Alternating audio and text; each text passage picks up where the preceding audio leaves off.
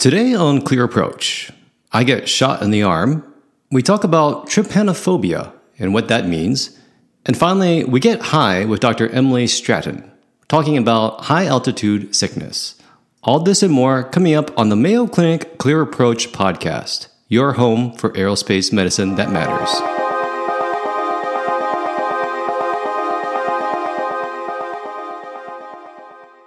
Well, welcome back, everybody. This is Dr. Van, your medical co pilot as always, bringing you the Mayo Clinic Clear Approach podcast. Well, what a crazy and topsy turvy two to three weeks it's been in our country since the last podcast. And that, frankly, is about as close as I am going to get to that topic. But I do want to say for all the listeners out there, I hope that you've all been able to stay safe and healthy and that you've got some quiet time in the air in the cockpit. I really wish I could say that's the case for me, but unfortunately, I haven't been able to get out that much lately. The weather out here in the Midwest has been so uncooperative lately that its Twitter account was disabled. For the most part, it's either been cloudy, or snowing, or cloudy and snowing. I was fortunately able to get out for at least a few touch and goes during a brief window of good weather one afternoon. Of course, everybody and their grandmother had the same exact idea in the county, and, well, let's just say it was a good lesson in concentration and communication. But the weather wasn't the only thing that's been holding me back lately from getting up in the air. The other thing is that I finally got my first dose of the COVID vaccine. And no, this is not a podcast of the paranormal. I am still alive. Told you so. So, as I've mentioned before, I actually do get to see patients in person. And so my vaccination window got pushed up and I got an email one afternoon saying they were ready to stick me in the arm. And just knowing how hard it's been for folks to get vaccinated lately, I took the opportunity and headed straight to the vaccination site. So, how did it go? As for the shot itself, it really wasn't any different than any other vaccine, aka, it sucked. But really no different than, say, getting the influenza vaccine. There's no strange, mysterious, green, glowing needle or clouds of vapor and dry ice pouring out all over the floor. I do have two points of advice to offer. First, make sure you wear some clothing that is easy for you to get your arm out of. Say, not wearing, for example, a sports coat, a button down shirt, and a bow tie. I had always promised myself that I never again would be standing in front of a bunch of people shirtless with a bow tie around my neck, but I guess that's life. Second piece of advice don't plan anything important for the days after your vaccine. Now, in full disclaimer, if you look in the dictionary for the phrase man flu, you will find my photograph. But really, I'm not the only one that has felt pretty awful after getting the vaccine. I was pretty down and out for about 24 to 36 hours. And it kind of felt like I had a really mild flu or bad cold. As we discussed in the last podcast, the FAA was requiring a 48 hour no fly period after each vaccine dose. And I was actually scheduled to fly the day after my vaccine. And no, I didn't schedule that on purpose. It was because my vaccine appointment got pushed forward. And I could definitely tell you that I would not have been in a good position to fly the way I felt that day after the vaccine. So do yourself a favor when it comes time to get the shot. Dress right, plan right, and then be safe right.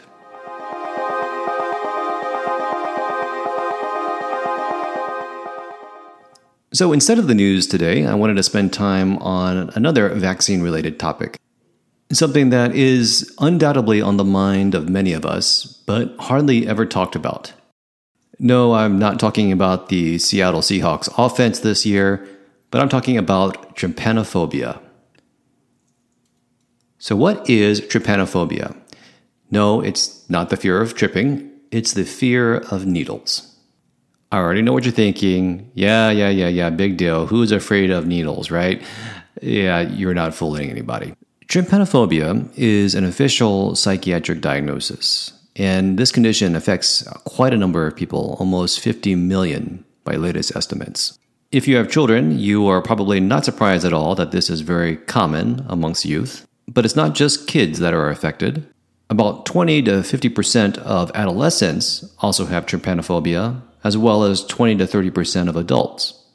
And in fact, it's estimated that almost 20% of patients who have needle phobia will actually avoid any form of medical care due to their fears. So, when the COVID vaccine came out with not one, but two required shots, individuals with trypanophobia were understandably less than thrilled. On top of that, when you add in all of the social pressure of getting vaccinated, and even systems being developed to offer quick verification of vaccine status for employers and travel, well, this current situation is a perfect storm for patients with this fear. And I'm going to be the first one to admit us providers in medicine have not made this problem easier. What is our usual remedy for a patient that is expressing fear over getting an injection? It's suck it up, buttercup. But fortunately, this way of thinking about injections is old school. Please know that you have every right to be nervous about getting an injection.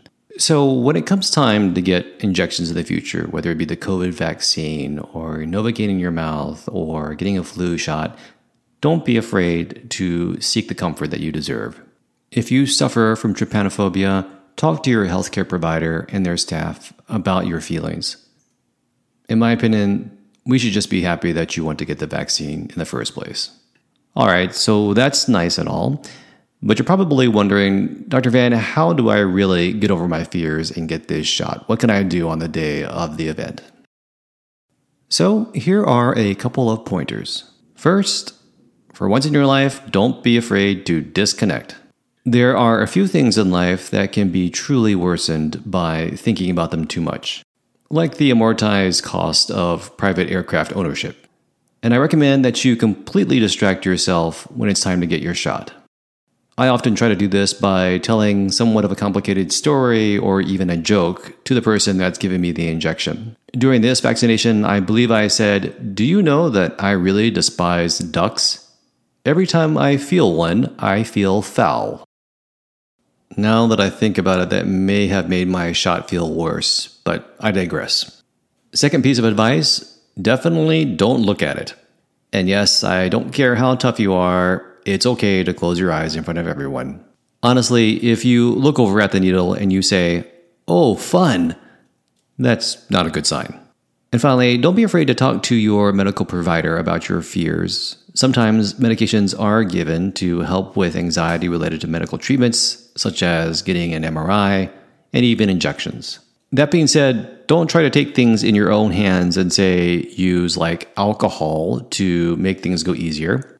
That will just end up in you getting banned from the vaccine site. Also, even just two normal drinks can interfere with your blood clotting and make it easier for you to bleed after the shot. And in the end, when it's time to get your vaccine, allow yourself to be human. The fear of getting poked by sharp objects is natural. Honestly, it's much more worrisome if a patient loves getting shots.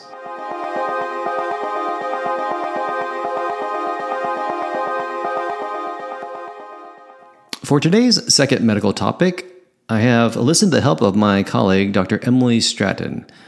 Dr. Stratton is our aerospace medicine fellow here at the Mayo Clinic. In addition to our routine clinical services here, we also are helping train the future leaders in aviation medicine, like Dr. Stratton. Dr. Stratton is fully trained in emergency medicine and has experience with high altitude sickness, including at the Everest Base Camp. Without further ado, welcome Dr. Stratton. Hello, Dr. Vanichkachorn. Thank you for having me. I'll be speaking about high altitude illness today. A little bit about myself.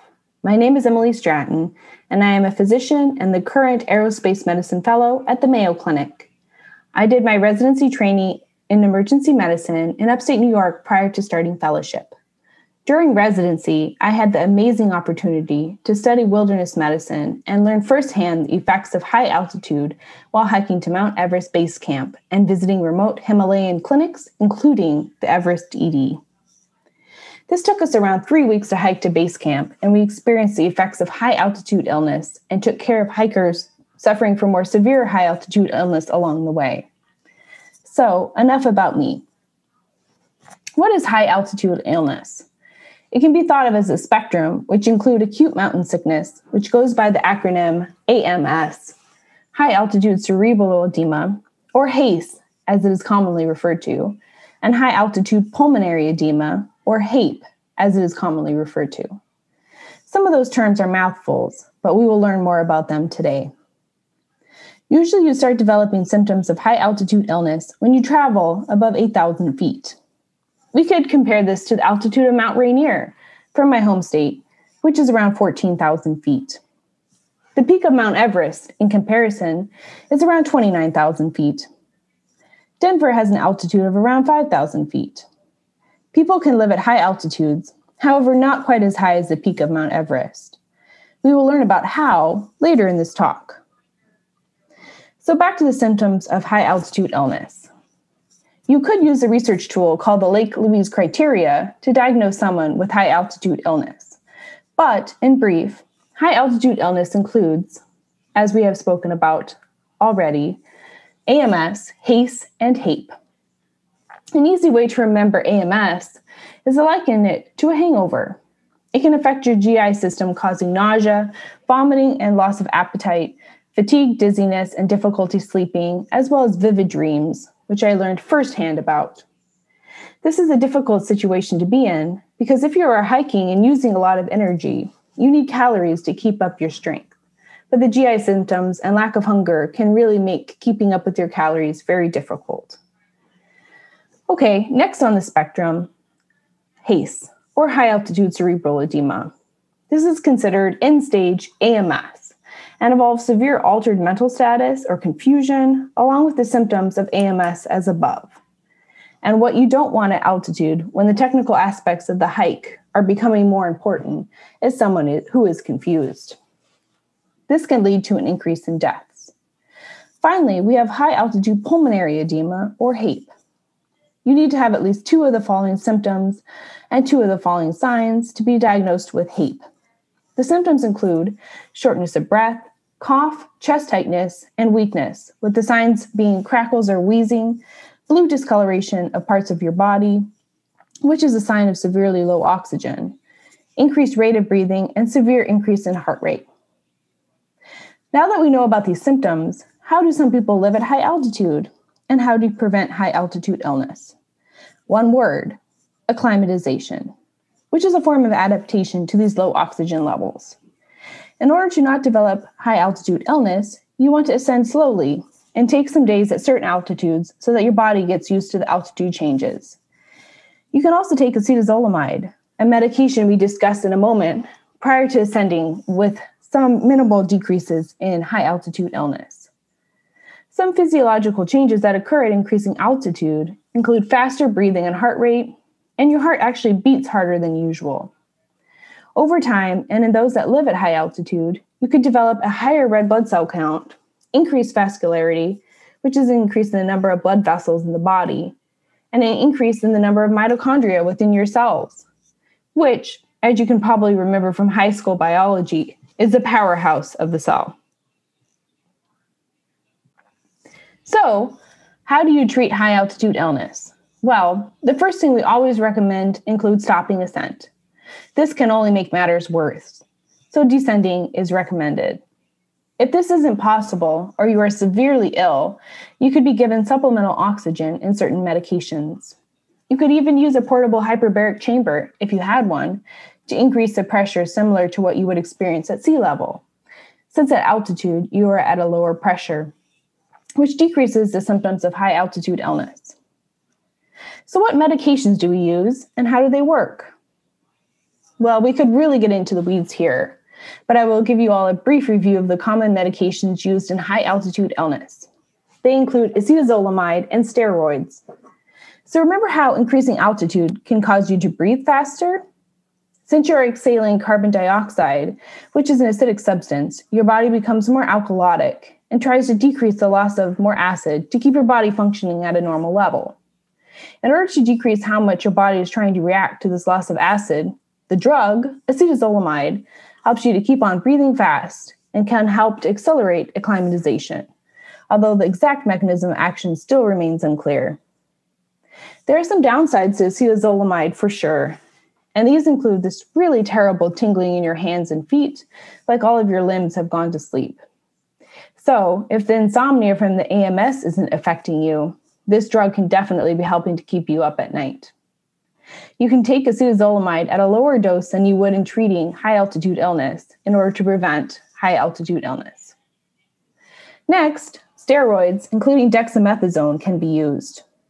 Although the exact mechanism of action is still being theorized, this can be a treatment for severe high altitude illness. But I will not go into this one as much. There have been some studies on ibuprofen as well, but the debate is still out. Some other treatments suggested have, have been sildenafil, which some of you may recognize um, by its other name, Viagra, ginkgo biloba, and a type of blood pressure lowering medication.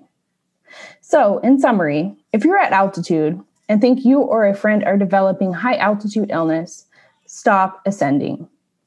Descend if possible, especially if you are experiencing severe symptoms, and know that there are medications out there that may help to prevent high altitude illness or even treat it, but they do not work as well as descending. Thanks everyone for listening and stay safe and healthy during this season.